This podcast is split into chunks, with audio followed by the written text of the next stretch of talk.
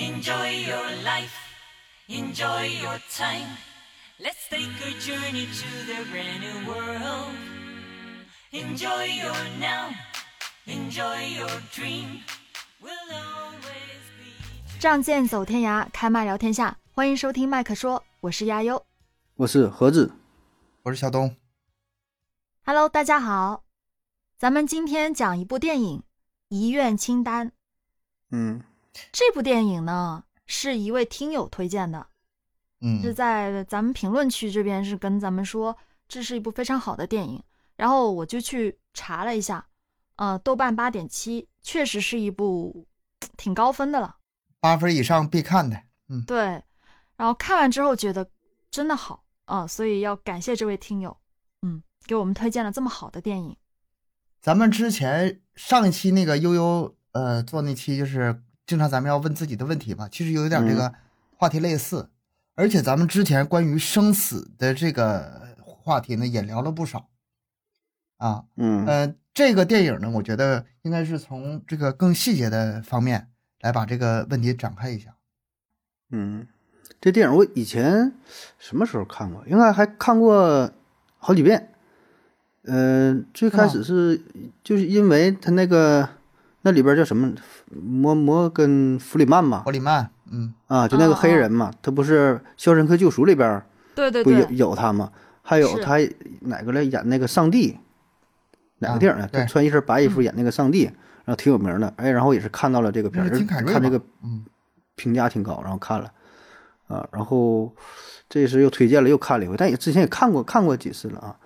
嗯，但说实话，我当时没觉得怎么特别就特别好，就觉得也还行，也就这么个感觉。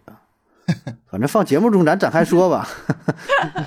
我看的时候啊，嗯，我这个片我以前也看过，但是已经忘得差不多了。这次看的时候感觉真好，但是我感觉真好之后，我我就问自己哈，嗯，我是因为咱们要做节目，不得不去认真仔细的看，觉得它好呢，还是因为我年龄长了，心态不一样了，感触不一样了？还是这个留给自己的时间短了，是吧？其实你细想起来挺可怕。是吧？时间不多了啊。我刚开始看的时候吧，我就特别担心啊，就这个片子拍成那种大爽片儿，我合计这就完了。啊啊就俩老头儿啊，一有钱之后就一一起胡吃海塞，对，最后把各种事儿什么都体验一下，然后就很表浅了。但后来就还好嘛，就里边加入了一些什么温情的东西，又回归家庭啥的，就也还行吧。就就我为啥说的没有那么那么好呢？就看完了也就完事儿了，就离我生活觉得还是挺遥远的啊。太遥远是吗？嗯，行吧，咱咱说说说说这个片子吧。我自己的感受其实挺直观的感受，从这部片子刚开始，我会觉得有点压抑、难受，嗯就是前面的阶段挺难受的，然后中间呢就挺搞笑、开心的那种欢乐的情绪，然后从后半段开始，我是几乎是就一直哭到结束，就是一直没有啊停过的眼泪，对，真的就是一直哭，一直哭，特别的难受。我不知道那种哭是什么样的感觉，但是就是忍嗯不住觉得想哭，就可能是感动，又或者是有些什么情绪在里面。但是我是经历了这三个阶段的情绪特别明显，我自己也不知道为啥。嗯，那这个片儿让你看透了，这个导演想达到的效果你都一一实你俩人达成共鸣了，是吧？触动到你嗯，，get get 到了。很有触动。东哥刚才也说嘛，生死这样的话题咱们也说过不少次，嗯、就挺多了，好几次了。为什么我今天还是要选择去说这部电影？其实我看之前，我是觉得它里面的一些东西其实是很正能量的，跟嗯我们以往讲的东西会有些不一样。它其实带有很多很很温情、很正能量的东西，所以我觉得还是应该是推荐给大家的。嗯嗯那就先说一下这个电影的大概的一个剧情吧，先给大家过一下。他讲的是这样：有两个老头，这个两个主角都是老头，这俩主角都是那个奥奥斯卡影帝啊，对，都是影帝。嗯，杰克尼克尼克尔森和摩根弗里曼。然后他们两个都得了癌症，其中一位叫爱德华·科尔的，他是一位身家亿万的富翁，嗯非常的骄傲啊、暴躁啊，脾气也不好，而且他年纪那么大了，他还是单身的状态，结过四次婚，得癌症的时候他是单身。嗯，他是又喜欢结婚又喜欢单身的状态，所以反反复复是吗？一生是耽误，对这个爱情多么热爱呀、就喜欢结婚就喜欢结婚，哎，嗯，是。他当时查出癌症之后呢，由于公众的舆论的一些压力，嗯，他就不得不住在自己家的医院，一房两床的一个病房里，就是病房里面两张床的，他不能住单间，因为他一直都是推崇医院不是养老院，嗯就是嗯必须就是两个人睡一间。为了赚钱嘛，他属于他他不是医院的院长，他应该是什么投资投资者或者是董事会这种，是吧？股东什么之类的，后说一个对一一个屋就得放俩病人儿，头脚刚说完了，然后自己发现自己得癌症了，还想住单间儿，那那不行啊，那你这话扔出去了，大伙儿盯着你呢呀，只能住俩人啊，这屋里。对，所以呢，他就在他的病房里面遇到了另一位老头。这个嗯老头呢，他是一个普通的汽修工人，叫卡特。这个卡特做了一辈子的汽车修理工，四十五年工龄。他有一个幸福美满的家庭，非常的从容平静，而且他学识很渊博。曾经他是想做大学教授来着，历史教授好像说是。啊，对，从电影一开场的时候，就是不断的在凸显他的那个学识渊博，就电视无论问啥，他都能回答出来的那种。嗯，就像咱们那个那种以前幸运五十二啊，还什么问你各种乱七八糟的问题，然后都全都会，对，全都啊会。就是行走的行走的百科全书。是，而且他心里面是那种有信仰的人，就他们两个可以说是完全截然相反的。嗯开始他们两个肯定是看不顺眼啊，互相都不是同一个阶层的，然后也没有沟通。但是在整个抗癌的过程当中，又手术啊，又化疗啊，就是什么各种各样的呕吐啊，什么之类的东西，就慢慢的他们俩就越来越好了，关系相识、相知、相交。同病相怜嘛。对，这个卡特，这个汽修工，嗯，他有一个很幸福的家庭，有一个深爱的妻子，有三个懂事、有出息的孩子。大儿子呢是个律师，税务律师；第二个儿子是一个工程师，然后他最小的女儿是一个很出色的小提琴手。所以每天每一天他都很热闹，他的病床不断的有家人来陪伴他呀，探望他呀，然后墙上这个也贴了一些家人的照片啊，还带了一些就是孩子的照片放在旁边。你能感觉得到他是一个生活在很幸福的家庭的人。但是呢，另外一个非常有钱的爱德华，嗯，大富豪。前面说过啊，结过四次婚，然后现在是单身一个人，但是他有一个非常万能的助理一直陪着他。那他那他那助理挺厉害啊，我觉得他那个助理真是，见是咋说呢情商对情商高，智商高，办事儿也办得明了。然后呢，深得老板的喜欢。有的时候咱看他无法理解，但是老板就就挺喜欢这事儿办得明白哈，挺挺厉害。不然呢，人家这个亿万富豪为什么请他做助理？是吧那人家肯定是有本事的人，对你什么人都能当吗？不可能的，那那么高工资。这个富豪呢是非常热爱享受生活的那种啊，就算住在医院的病房里，他也要让他的助理把他那些什么一套一套的咖啡装备啊，很精啊致的那种东西，嗯最爱的什么顶级咖咖啡啊，猫对，咖啡，壶是，然后咖啡什么的全都带过来摆着，然后每天吃的东西还是那种特别高档的那种，什么鹅嗯肝啊、鱼子酱啊、什么嗯，火腿啊、西班牙什什么什么口味的那种。然后原封不动又吐出去了嘛。对呀、对，吃完就吐了。其实根本身体是受不了这些东西，承受不了化疗，所以他就全部都吐掉了。然后这个过程当中，他们有一些磨合，有一些聊天，但是两个人呢，终于都过了第一关鬼门关的第一关，逃过一劫。手术完了，嗯，对，还没死掉，两个人都还能再活一段时间。但是，他们两个在同一天，医生告诉他们，只剩下六个多月，最多一年。这是一个故事的转折。两个人开始第一次认真的去考虑关于死亡的这件事情。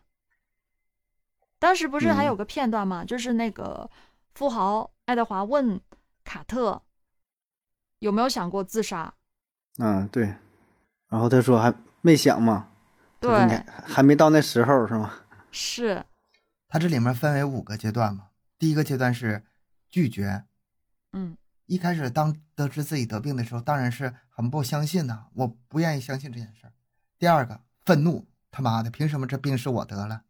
嗯，第三个妥协，没办法，认命了。认命。嗯然后紧接着第四个阶段，啊，沮丧。哎呀，这辈子最后平淡的接受，然后再往后他就只剩下死去了。他们说那个自杀可能就是在这个死去里面的其中一种，要么是病死，要么就是自己自我了断。啊，就是接受了嘛，接受就等死了呗，基本上都是这样，每个人的心理过程都是这样。他这个我还特意记了一下这个顺序，我我我记在小本本上，以后我要是得绝症的时候，可能也是这几个步骤，我验证一下。看看自己能到哪个过程。但我估计你可能 你这种拖延症啊比较慢，到最后死了才到第二个过程，见你吉言。还搁那块儿了，我拒绝，不可能，不是我，不可能，闹笑话呢，能是我吗？是吧？然后愤怒还生气呢，为什么？我不信，去你妈的！最后临死之前，有点破口大骂，还不接受，跟阎王爷说：“你等等等等，我还有仨过程呢，你等等我，你能给他急死？”嗯，虽然这个故事它不是特别的复杂，但是里面有一些东西还是能折射出很多的人生的感悟和想法吧。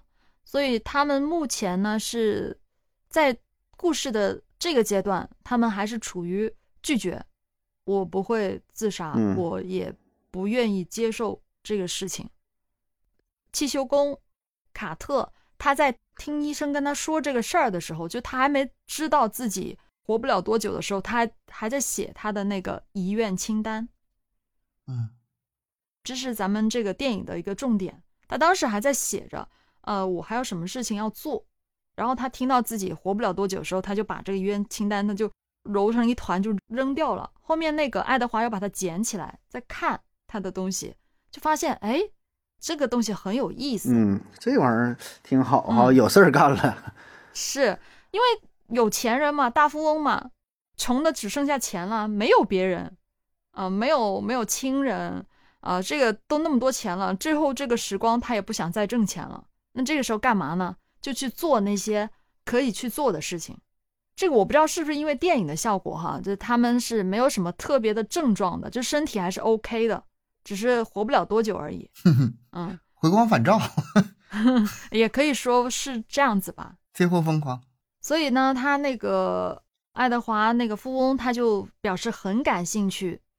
卡特写了几个，就是比如说尽自己能力去帮助他写每个人三条，好像啊、笑到流眼泪，嗯还有亲眼目睹神迹啊、这几个好像是写了。然后后面富翁就给他加了几个，比如说跳伞、放枪，是放枪还是猎狮子来着？最开始是猎狮子，啊、然后后来那个被这个卡特劝说，别杀狮子了，就放几枪就完事儿了吧。那行，那我放三枪吧。结果一枪自己一屁股一一屁股坐地 后坐力 太大了，放弃了。行了，这一任务这个就是愿望算完成了。意思意思得了，意思意思得了。是，然后还有纹身，嗯还有亲吻世界上最美丽的女孩儿。嗯，嗯他当时就是写下了这些他自己的一些愿望之后，他就怂恿汽修工卡特一起陪他去实现那些疯狂的愿望，因为他就说我就只剩下钱了，你完全不用担心钱的事情，我们一起去完成那些遗愿的清单。关于卡特这块，我去思考过他的内心，因为他本身虽然家庭是挺幸福美满的，但他的内心一直有一个愿望是想要当一个历史学教授。但是当时是因为他的妻子突然怀孕了，他就没有办法，他就辍学了，挣钱养家。就做了四十五年的这个汽修工人，面对死亡的那一刻，他其实想到的是，他觉得他这一辈子都是为这个家而活，就嗯四十五年来，他都是为了三个孩子，都是围着围着他的家庭去活。他可能在最后的生命里，他想为自己活一次。嗯，感觉嗯错过太多东西了。这是次想借着这个机会给他实现的。嗯，所所以俩人眼神一对是吗？走啊，跳伞去啊！行啊，走啊，是吧？俩人兴高采烈的就出发了哈。对，就出发了。一开始的话还是有一些差异性啊，比如说那个富翁的那种很疯狂啊，或者很开心的那种感受啊，就是跟汽修工的那种好像无可奈何，但是又觉得就怎么说呢？就哎呀，怎么怎么就跟你来了呢？就两个人的那种对比还是蛮强烈的。就是刚开始第一个做跳伞的时候啊、一个就特别不情愿，说我不跳了，不跳了，不跳了，对，我要回去了，我不干了。嗯然后另外一个就啊，赶紧跳，赶紧跳，赶紧跳。尤其是他们两个都跳伞的时候，不是有人跟着他们跳下去吗？两个人是嗯差别很大啊、那个汽修工刚跳下去的时候，就是说拉哪根绳子，我要赶紧拉，我不能死，就那种就赶紧，人家还没到要拉绳的时候，他就马上就拉的那个呃降落伞了。但是另外一个就是那个富翁的时候，死活不愿意拉绳，他是啥啥也不往心里去啊，他这合计是摔死屁了，我 感觉那摔死得了，这这也挺好的是吧？他一直死活不拉，连那个教练都跟他说：“你赶紧拉！”一直在后面叫他赶紧拉绳，赶紧拉降落绳，他就那个就是不拉。过安全高度了都。是，啊，就感觉他们俩这个还是有差别的，就是两个人的心态当时还是不一样的，还没有真正的嗯融合在一起，毕竟刚刚才一起出发嘛。然后后面呢，呃，因为汽修工的话，他的有个小孙子给他送了一个福特野马三五零的这他那个汽车模型，喜欢跑车是吧？是一直一直就想买的这，他还有嗯钥匙链儿也是那个、是那个那个跑车，多少男人的梦想啊！谁不喜欢是吧？咱且不说什么品牌了吧，且不说是什么排量都不重要，能叫个跑车，我觉得那就行了，是吧？还挑什么什么我也喜欢什么福特都行，谁谁谁都有这么一个梦啊。是，他非常幸运的，这个富翁搭档就给他完成了这个梦想了呀。两个人就去开跑车去了，而且他俩玩的还特别疯，就是连那是种好疯啊！撞的那个两个车互相撞的都一那汽修块玩了工玩玩的比他还疯，啊！他多野，人人专门玩这个的。这到他地盘了，他修了一辈子车，对，那是，然后什么飞跃土堆儿什么的，哎呀妈各种各种碰撞是吧？嗯，像两个小孩似的。每个人擅长的不一样嘛。你说坐飞机、跳伞这个，可能汽修工他没有尝试过，他肯定心里是恐惧的。但是，一到车这一块儿，自己的最嗯熟悉的东西，那完全就是不一样的状态，玩的很疯啊，也非常的开心。这个过程当中，其实汽修工的妻子特别的不理解，也特别的难过，啊，当时一直都在极力的劝阻他，不让他去，说最后的时间陪陪家人。我非常理解他的妻子当时的想法。我虽然非常理解这两个老头儿的想法，但是我也很理解他妻子呀。他妻子说的那些台词，没有一句我我是反驳得了的，嗯，都是有道理的。作为一个家属，你可能当时的想法就是，我要想办法找更好的医院嗯去治他，我不能让他放弃自己，就这样就就出去玩了什么的。嗯，那那怎么可以呢？而且他的妻子还是个护士，当了一辈子的护士，他可能也会有更多医院的资源，她怎么能让自己的丈夫就这样放弃自己的生命呢？他们两个人的不同的角度都能理解，你立场不一样啊。嗯，但你想啊，他旁边那大富豪呢，人那资源、人那医院啥的更了解，人都整不着呢，对吧？人还差你这事儿。哎，但是他们最后还是决定不在医院度过最后的时光，嗯，不管了，是继续选继续生命的质量。他这里面这些包括冲突啊，包括这个，嗯、一个有钱人，一个算是一普通人吧，嗯，他制造的笑料其实非常多。整个影片到前面都是非常非常搞笑幽默，对，台词都特别逗，而且这里面的幽默吧，我看的时候就在感慨，咱们之前聊过，我最欣赏什么，或者是最向往什么呢？我不是说有一个词儿吗？勇敢。嗯嗯面对死亡来的时候的那种从容不迫的幽默，这个就是我说的那种啊。我之前聊的那个词儿，哎，这个电影前面这部分体现的就是这些东西。什么死不死的，什么病不病的，老子不怕你，而且特别那个坦然微笑面对。啊，是呀，这这这点真的很很很感感触。他们两个真的是度过了一段非常开心的时光。嗯、赛车、跳伞、纹身，虽然是汽修工死活不肯纹，那个富翁就在那纹，呃，嗯然后就去什么西班牙的海边古堡吃那些最昂贵的大餐，欣赏月光。当时富豪还跟他说：“我是第一次跟男的一起来这吃饭。嗯，他说经常来是吧？嗯经常吃这么贵的，跟男的对，第一次。但是第一次跟男的来，嗯，然后又去非洲大草原放枪，虽然是最后没有猎狮子，就放枪，在埃及金字塔的前面，就坐在那儿看的时候，就去探讨这个生死的意义。你们还记得他问的两个问题吗？那个汽修工问的问题，你快乐吗？是嗯，吗？我很快乐。还有一个，你给别人带来快乐了吗？是，是吗？嗯，这些挺深刻的这两个问题。这个如果说这种遗愿清单，可能很多人都会想到旅游这事儿。然后呢，在他们也旅游了很多地方嘛，又到这儿，私人飞机可哪儿聊啊？去这儿玩去那儿玩儿。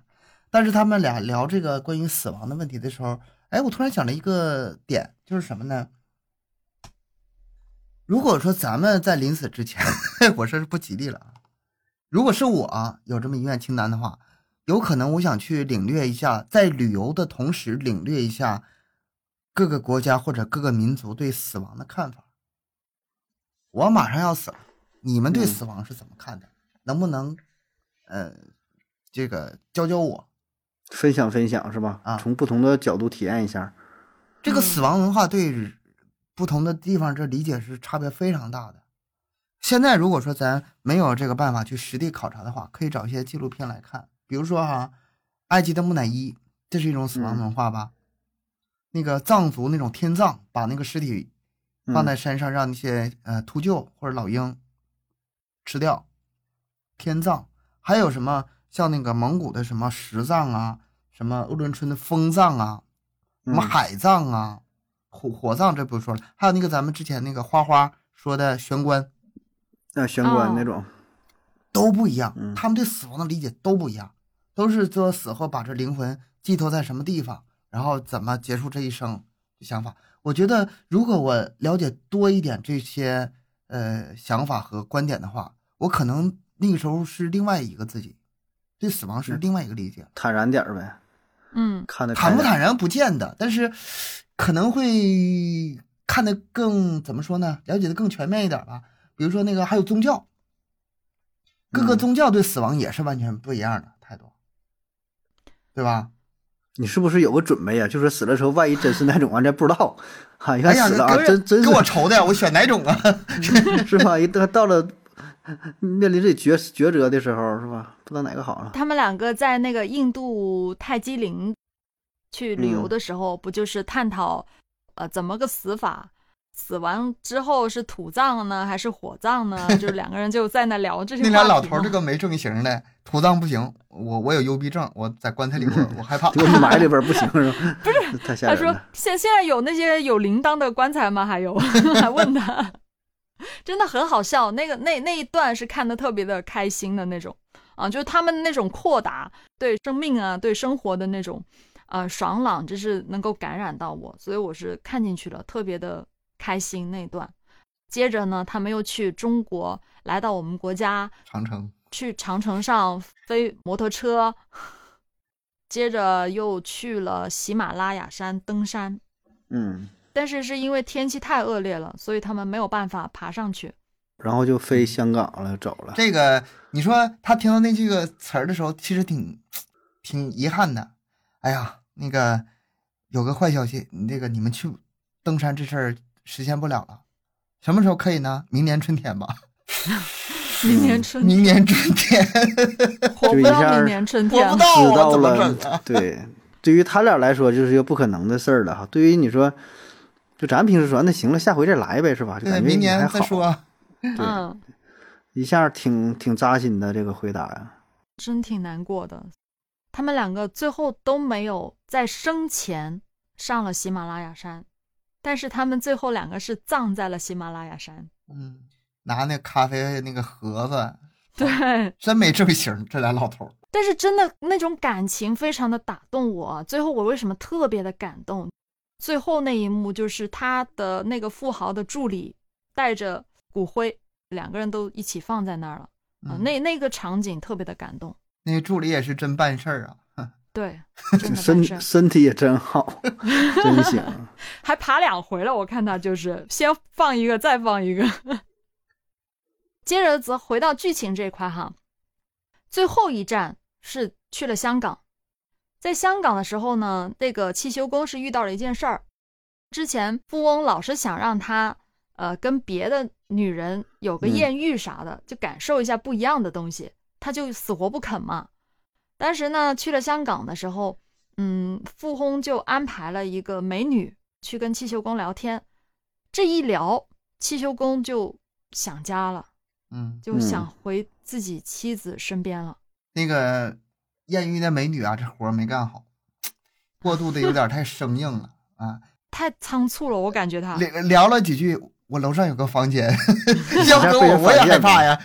对，这有点太主动了，你知道吧？是这这真的不不太对，这节奏没掌握好。哎呀太 这个咱们竟然能达成共识，上赶着不是买卖，你得整点儿，嗯、偶遇啊、邂逅啊，是吧？然后嗯无意当中你帮着什么忙啊，制造点儿小插曲儿，哎，然后水到渠成的。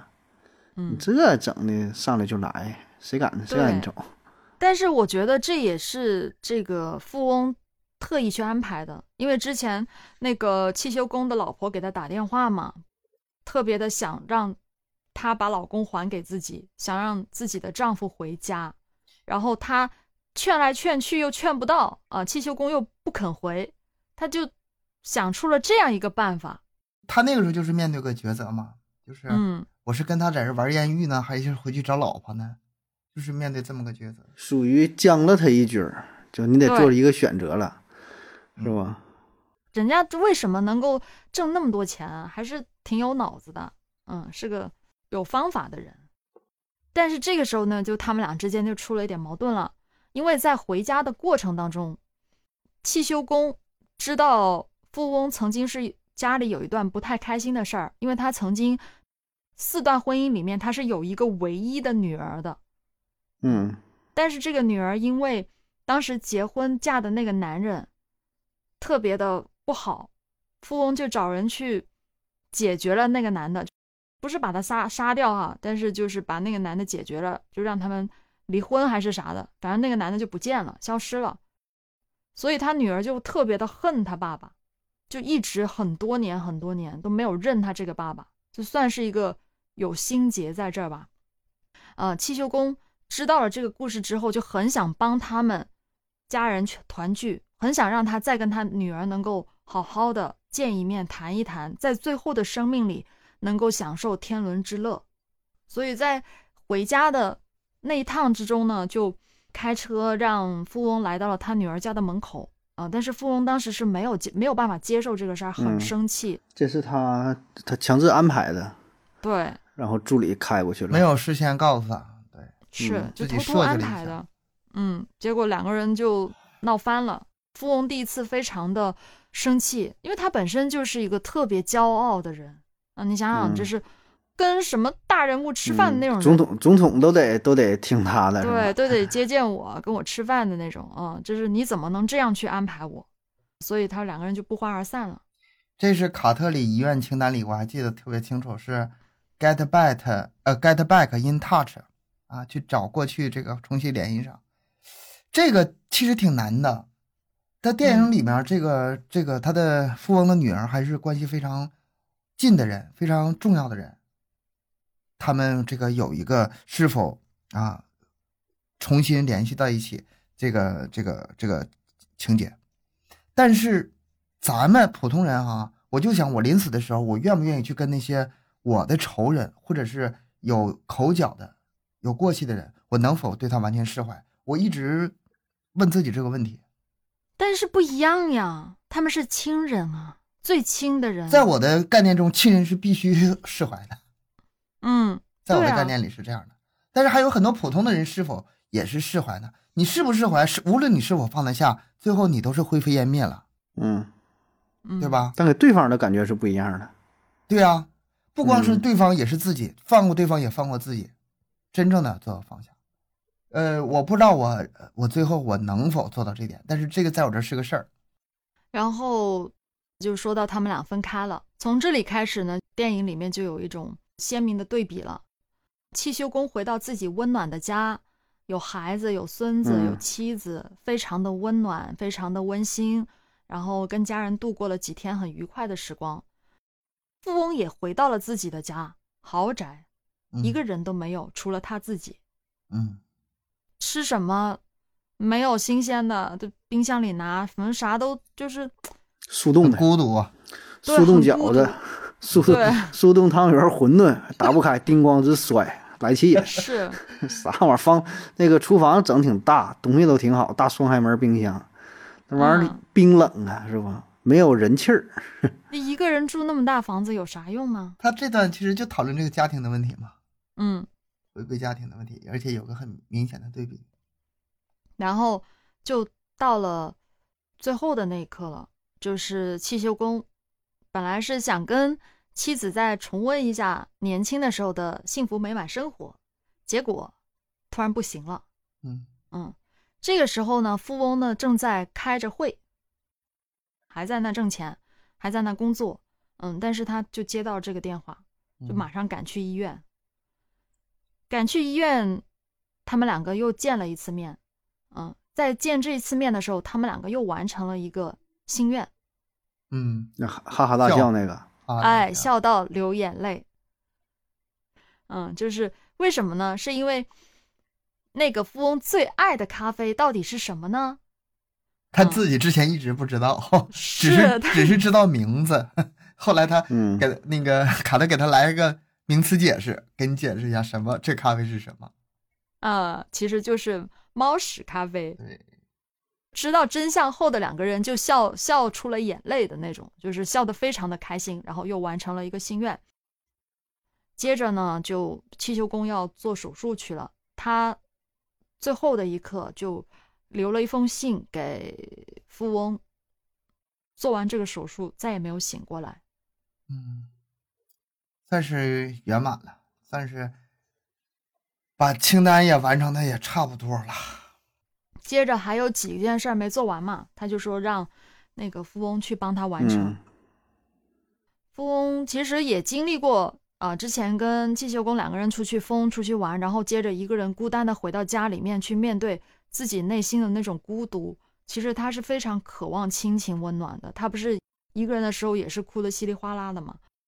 他最后看到了汽修工给他的这一封信之后，他决定还是直面自己的内心，去见他的女儿。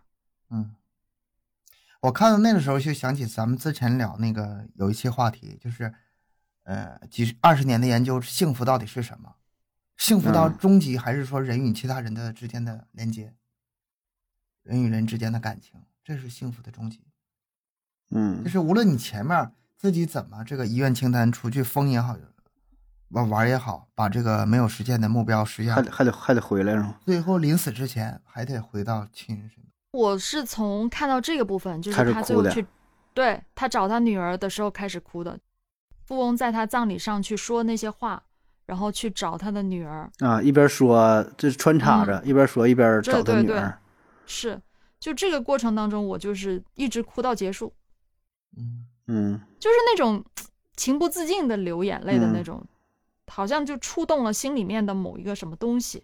而且这事儿他回去很简单哈，一跟他女儿一说，他女儿行吧，那原谅你了，没事儿了，就啊这就完事儿了，就根本没有什么两个人怎么深仇大恨呢，啥也没有，就很简单完事儿了。他他那个是他的小孙小小小外孙外孙女儿吧，那个小女孩是吧？金发碧眼的，嗯过来还亲她又抱她啥的，这就挺可爱的又完成了一个心愿嘛，啊。对，亲吻世界上最美丽的女孩，她又嗯完成了。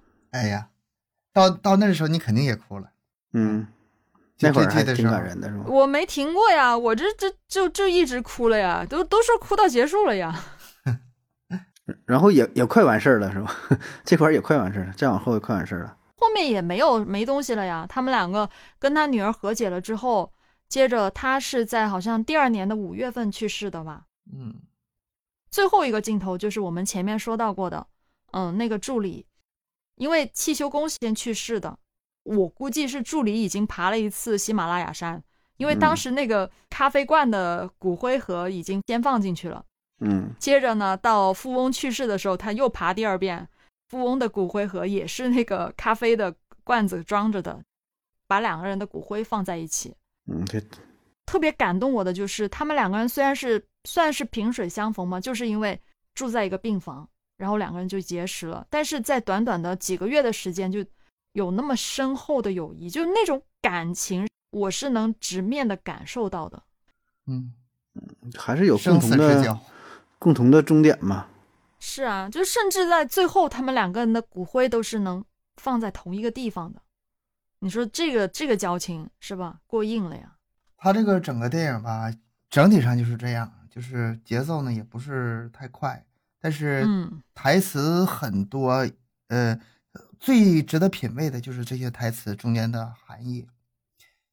整个电影最开始的时候，他就先抛了几个问题：人生的意义是什么？人生的意义吧，他说了这么几个，一个是你留下了什么东西，这个是咱们经常也是引用的想到的哈，是不是？我这嗯人活一辈子留下什么东西最重要啊？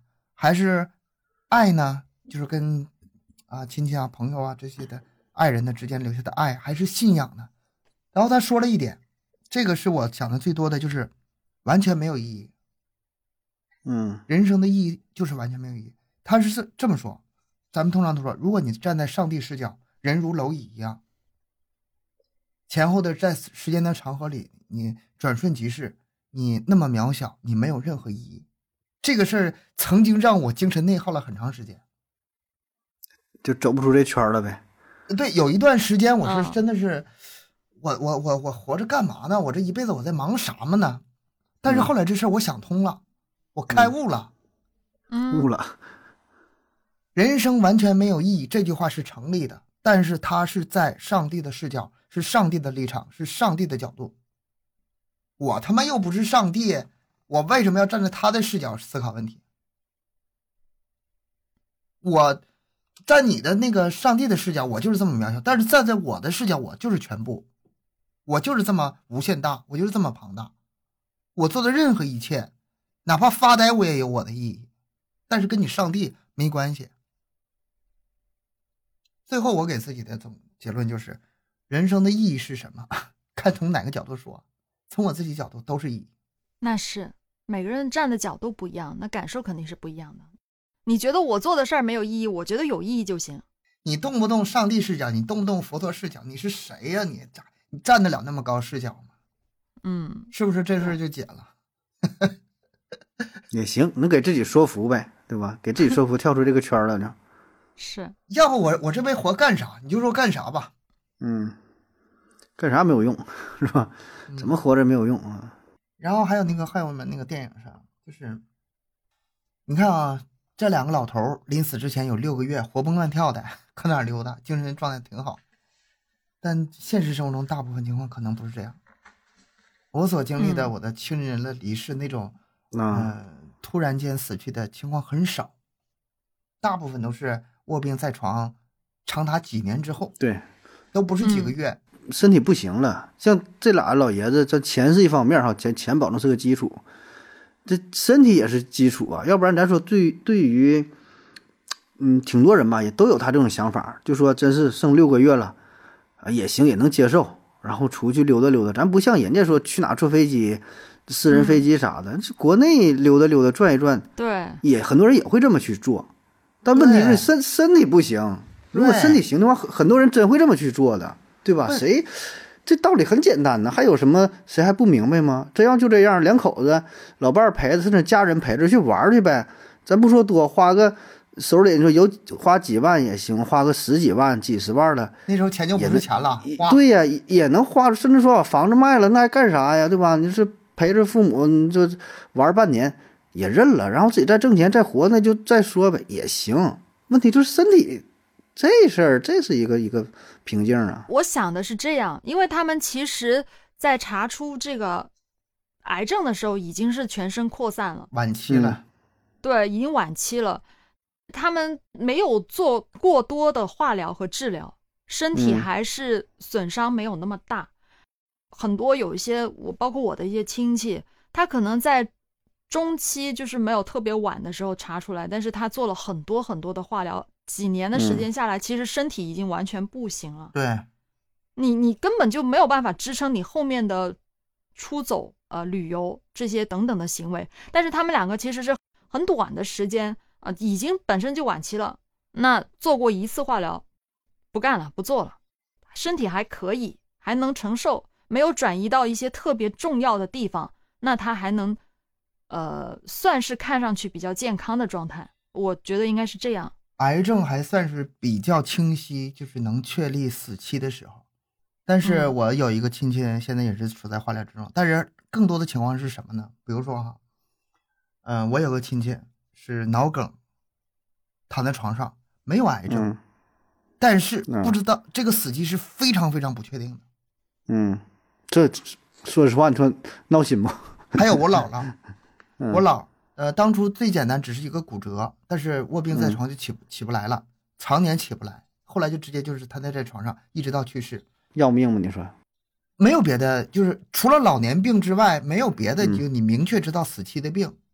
嗯嗯这个他们有个共同特征，就是最开始刚开始卧病在床的时候，他们还是希望满满我有一天可以完全康复站起来，然后就躺在床上开始养病，然后呢意识也非常清醒，但是过了两年、三年之后，意识已经不清醒了，你跟他交流已经没法正常交流了。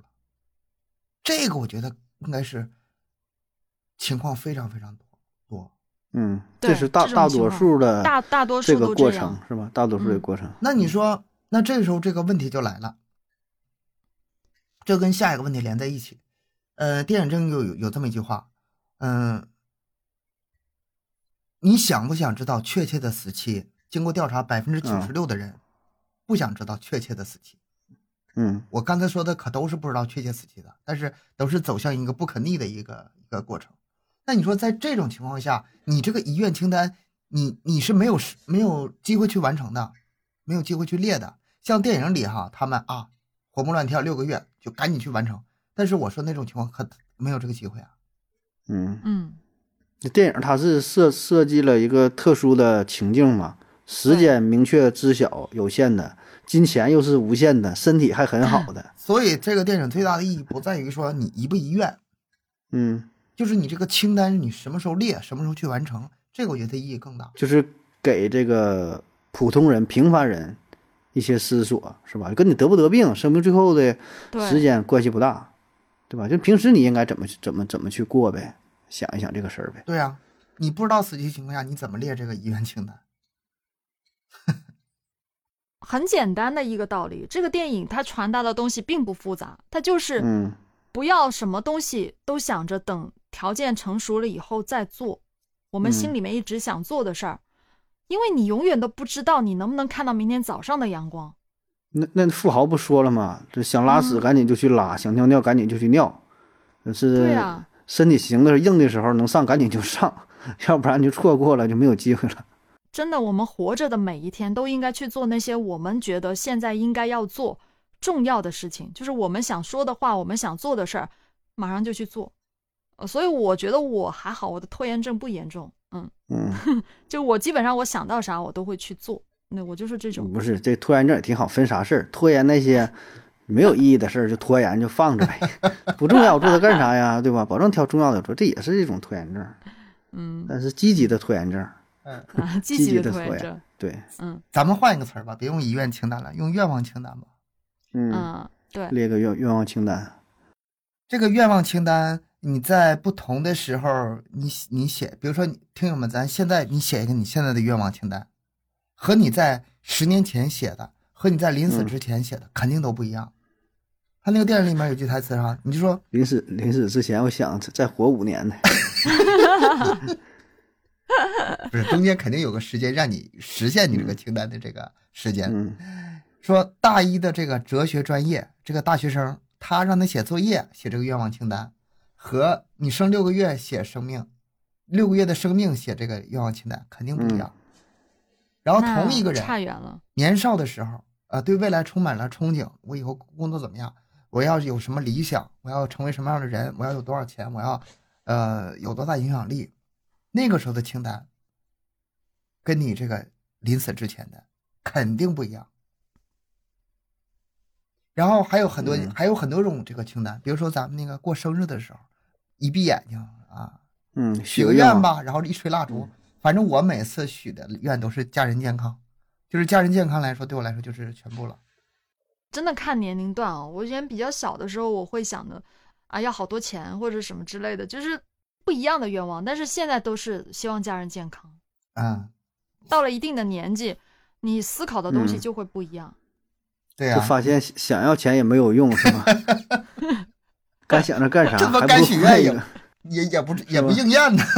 嗯，是还再换一个吧，换一个健康吧。你 该天天要钱也不行啊。嗯，主要是要不到，没啥用啊。算了，还是换一个吧。然后还有咱那个每年年初啊，这咱不这又到那个年尾年初了嘛啊，咱嗯们嗯嗯，新的一年有什么愿望，或者是公司新的一年有什么嗯计划？我再跟你说一个特殊情况啊，也是愿望清单，但是这个杀人犯。嗯，很多犯大案的人，比如说某次冲动，或者是嗯、呃某某次愤怒，杀了第一个人命之后，他知道自己死期不远了，我肯定被抓，抓了就枪毙，肯定知道了。那么在剩下的这段时间里，他这个愿望清单一般来说都非常吓人，这就是嗯复仇清单了。我要把我哪些仇人干掉？啊，啊，这这连环杀人案或或者是报复社一一会杀人案般，一般都是都这种原因是吗？嗯，那你已经有一条人命了，就已经无所顾忌了，就那个真是遗愿清单了。嗯，杀一个也是杀，杀姐我觉得这个电影它不只是单单表达了这些东西，它还表嗯达了是像汽修工他的爱情，他跟他妻子在一起四十五年，可能不止哈。爱情咱们都是说有保质期的嘛，他跟他妻子之间的爱情其实早就已经过了那段激情燃烧的岁月了啊，嗯那么多年过去了，在生活中沉淀成了亲情。啊、已经成为了彼此生活中的一部分，就像左手握着右手一样。他当时为什么突然间也是特别的想跟富豪出去玩呢？就是因为他觉得他跟妻子已经没有之前那种感觉了，所有的孩子都长大了，孙子也上学了，每天跟他妻子待在一起，重复每一天家里的那那些事情、那些琐事，他觉得没有任何的感觉。他好像就是觉得很枯燥一样，所以他才跟富豪去走了这一趟。但是走完这一趟之后，他就发现，其实无论是你身在何方，家才是自己真正的港湾。嗯，漂泊一圈还得回来。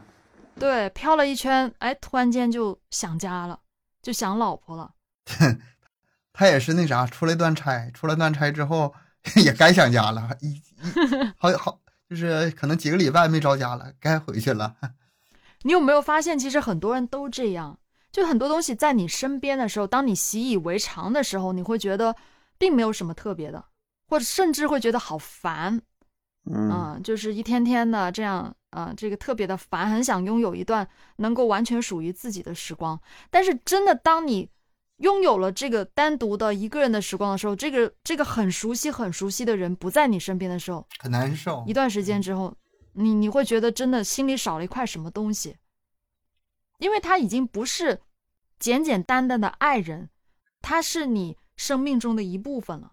但是这个时候就有冲突了，他那个很多遗愿清单是没法带着家人一起去实现的，嗯，只能说做个选择，做个割舍。对，那是他就是在寻找自我的一个一个过程当中，发现了其实家庭对他来说也非常的重要，非常的温暖，所以他最后还是选择回家。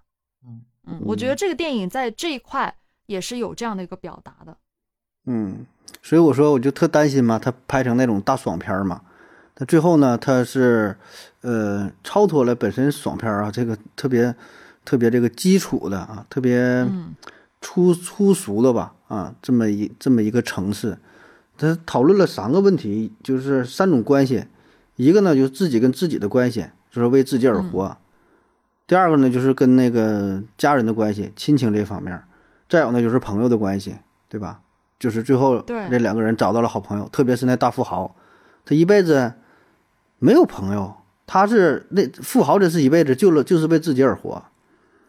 然后那个汽修工呢，是一辈子为了别人而活，对吧？然后呢，他们呢，你看最后把这个三三种关系全都找到了，富豪找又找到了家庭，也找到了朋友，然后那个汽修工呢，也是找到了朋友，也是为了自己，对吧？就处理好了自己、朋友、嗯、家人这三种关系，对，然后就哎完满完满了，对吧？圆满了，最后就做成了。我觉得这个挺好，就整个都做到位了。虽然说就是这个钱，就是导演嘛，太理想化了。对，有点理想化，但是毕竟是电影嘛，他就得需要一些冲突，有一些夸张的地方。如果真是两个特别平凡的人，就也可以去实现一些清单。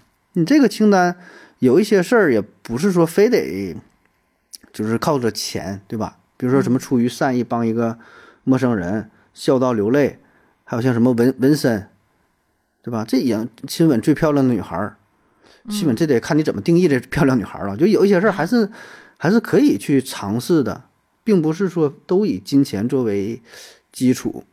就我觉得还好，你说真要是说出去让你坐个飞机去哪旅旅游，你说我就我就想去趟埃及，咱说也还行，没有私人飞机买个机票也也能。也也能对，也能也能去得起啊。咱说也还行呗，也不至不至于说不敢奢望的那种啊。你真要说让你什么租个私人飞机，说到哪就飞，那就有点扯淡啊。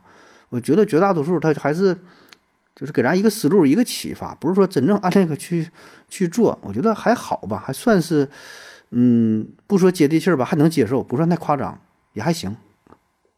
嗯结束的时候，那个助理帮他放骨灰的时候，嗯不是一直有旁白说了一段话吗？结束语，我把那段话抄了下来，觉得还真的是挺感动的。他说：“人生的意义何在？答案众说纷纭。有人说是由活着的人评价的，有人相信可以通过信仰来评判，有人则说是由爱来衡量的，还会有人说人生本来就毫无意义。”但我可以明确的告诉你，无论以何种标准来衡量，爱德华也就是那个富翁，最后的人生里，比多数的人的光阴更精彩。我知道，在他离世的那一刻，他的眼睛闭上了，心灵却敞开了。嗯，我觉得汽修工真的是对他的生命来说非常的重要的，就是上帝，是吧？那个把把整个电影开篇提出的那几个问题，在最后来一个回答总结。是的，可能是我自己，嗯，没有特别好的那个表达方式去表达我内心的感受。我的内心是很诚实的，就是像我嗯开头说的那样，从前面的压抑到开心，到最后的感动流泪，整一个情绪它是带着我去看完这部电影。你完全被导演拿捏了，是吗？嗯，完全完全拿捏了。我是特别容易去进入到呃电影里面的那种人，就是我会能够感受到他的感受，知道他想表达的东西。所以对我来说，这部电影在我心中是非常的高分的。嗯，你说分儿这事儿吧，我那个找资料的时候，这个分儿是非常高的，豆瓣四十三万人评分，评出了个八点七分，非常嗯高哈。但是依然还是有人对这个电影嗯打出很低的分，认为这个电影拍的很垃圾。我列举这么几个问题哈，嗯嗯，第一个就是有的人批评说，如果没有钱的话，如果这个嗯呃不是大富翁，没有这么多钱，那这些遗愿都没法实现。嗯，这对，那这电影拍的有什么意义啊？普通人怎么可能开着私人飞机到处旅游呢？没有意义呀。这个评论看的时候，浅了，看浅了这个。嗯呃，咱就是咱们节目也是，有的人喜欢，有的人不喜欢，甚至讨厌。就是无论再好的电影，不同人感官肯就是感官肯定是不一样的。我相信嗯他们这些人打这个分的时候，体验都是真实的。他嗯就是认为垃圾。你你说破天，他也就认为垃圾，你不会改变他的观点的。你说咱这节目哈，不用四十三万人打出八点七分，能有四十三万人订阅就行，能有四十三万人给咱打分就行，都打零分也行。先有四十三万人在这块儿啊，起码这么先来个多人。基数。对呀、那这么多人看，那就挺牛逼了，我觉得。我觉得就是这种评论，就觉得，呃，我的观点就是，你说这个电影表现，你总得有点表现空间吧？你没有这个设定的话，它很多情节你怎么去开展，对吧？按照他这个逻辑啊，那你说战争片你看不看呢？对普通人有啥意义啊？你能扛枪去打仗啊？你说犯罪片看不看呢？你能拿刀去抢劫啊？对普通人有啥意义啊？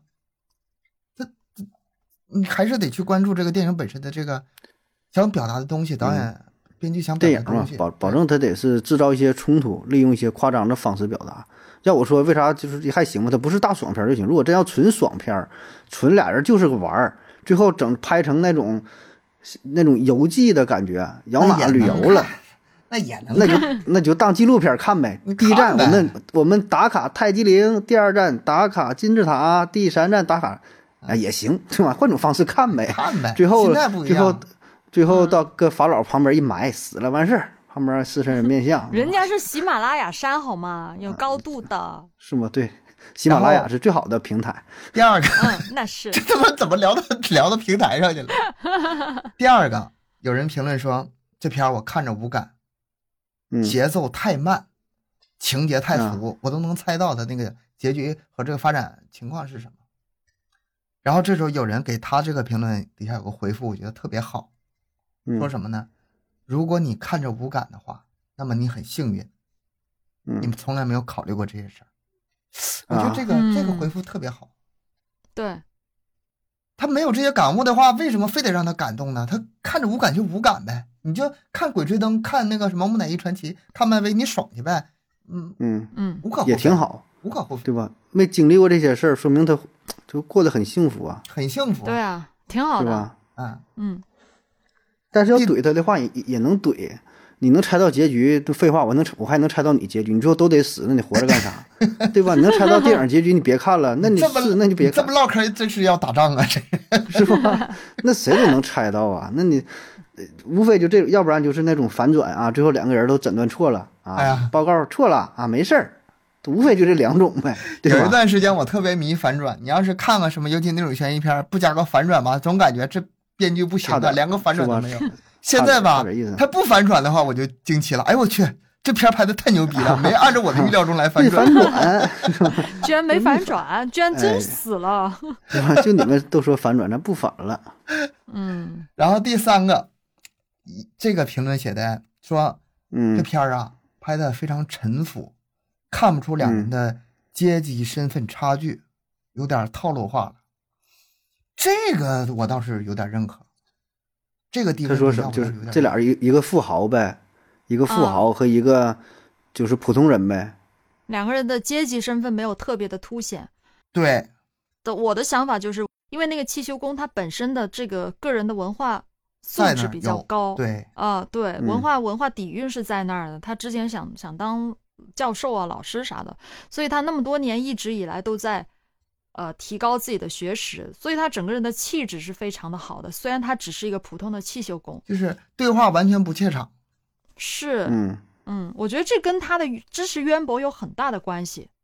嗯，这身份设定，但是我看的时候还是稍微会有点这个这个跳戏，就是什么，你作为一个常年的这个一个商人啊，嗯甚至是奸商也好，就是那种啊飞扬跋扈的商人，特点特点没带出来啊是吧？你可以很友善的跟他说话，但是你多多少少把你的特点带出来。